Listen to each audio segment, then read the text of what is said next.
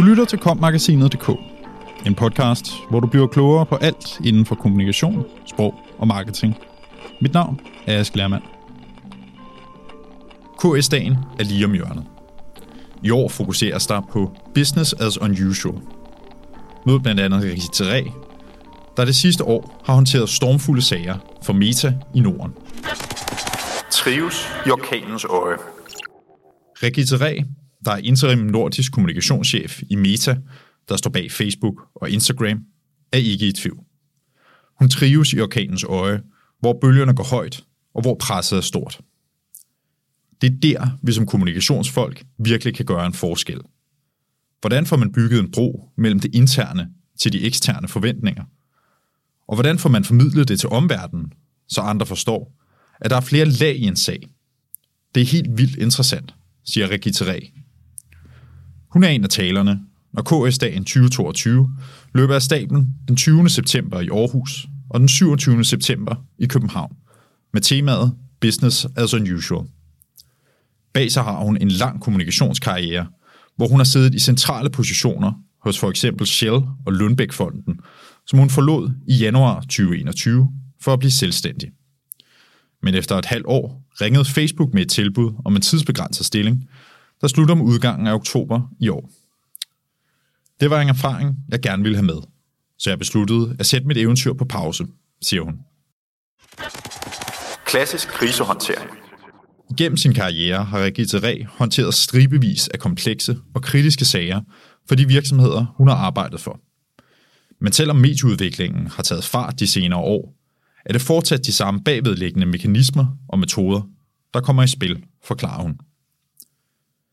Både Shell og Meta befinder sig i sektorer, som alle har en holdning til og har berøring med.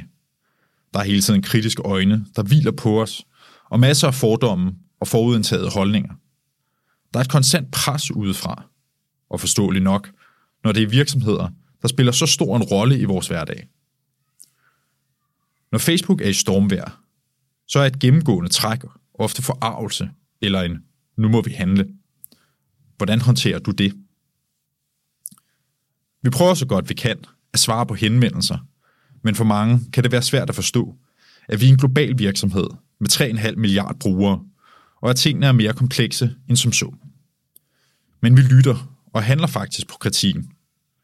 I dag er Meta en langt mere åben og transparent virksomhed end for få år siden. Vi stiller op og går i dialog, og vi prøver hele tiden at forklare, hvad det er for forhold, der spiller ind.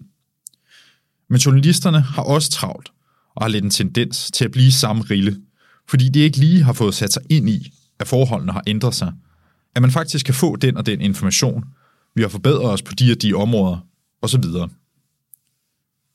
Men har I så været gode nok til at forklare jer? Det har vi jo så ikke. Men vi arbejder hele tiden på at blive bedre, siger hun. Et tilbagevendende tema er hadefuldt indhold, der florerer på platformen. Vi har ingen interesse i at lade ubehagelige ting blive liggende. Men mange har den holdning, at vi fremmer hadtale, fordi det skaber engagement. Og det er en fordom, som virkelig er svær at komme til livs, til trods for, at hvis man tænker over, at Facebook er finansieret af annoncer, så er der ingen annoncører, der vil have, at deres reklamer bliver vist ved siden af hadtale eller andet ubehageligt indhold, siger Rikke The Facebook Files Netop Facebooks algoritme var et centralt element i den storm, der rejste sig, da The Wall Street Journal rullede en længere, afslørende serie ud. The Facebook Files byggede på tusindvis af dokumenter, som den tidligere ansatte Francis Haugen havde taget med sig ud af social media-giganten. Det førte til en lang række kritiske artikler, og i tv-programmet 60 Minutes sagde hun blandt andet, den version af Facebook, som eksisterer i dag, river vores samfund i stykker og forårsager etnisk vold, rundt omkring i verden. Regita kalder det journalistiske output for ekstremt veltilrettelagt, og afsløringerne fik da også hurtigt global opmærksomhed. Presset steg, også i Danmark. Vi prøvede på den ene side at forklare, at dokumenterne var taget ud af deres sammenhæng, og at meget af det var ældre dato. Men det var den vildeste storm. Hver dag kom der en ny historie, som vi skulle forholde os til, finde ud af, hvad der var op og ned, hvad vi kunne sige, hvad vi måtte sige, osv.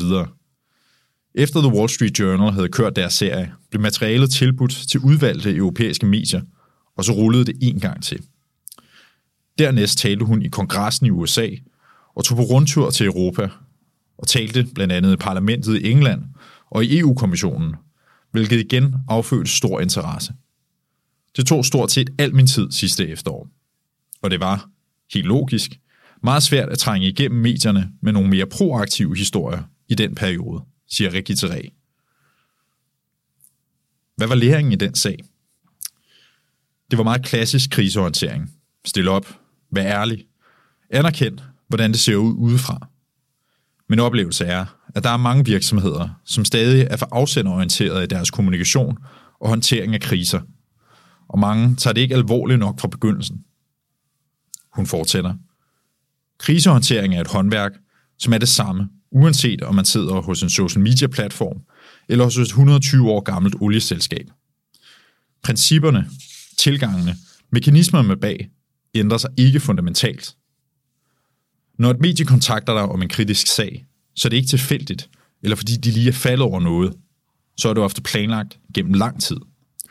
Og så er det klassiske spil i gang. Nå, det må vi se på. Og så lægger man alt andet til side.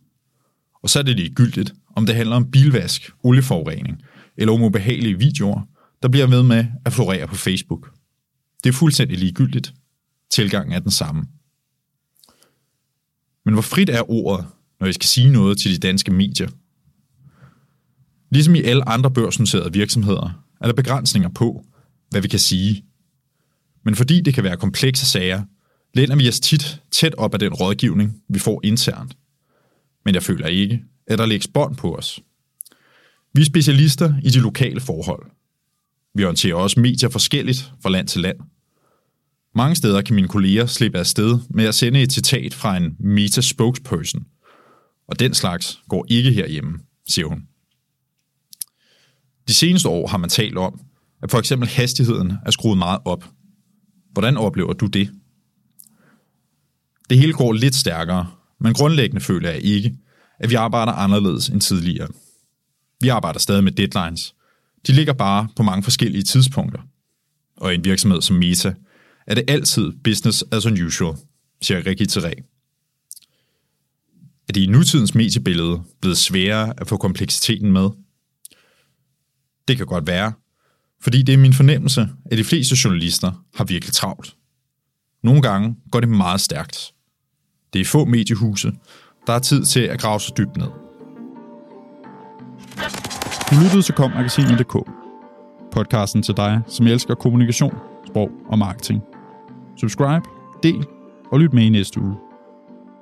Podcasten er indtalt af Anne Nim og Ask Lermand, produceret af Mark Justesen Pedersen og udgivet af Kommunikation og Sprog.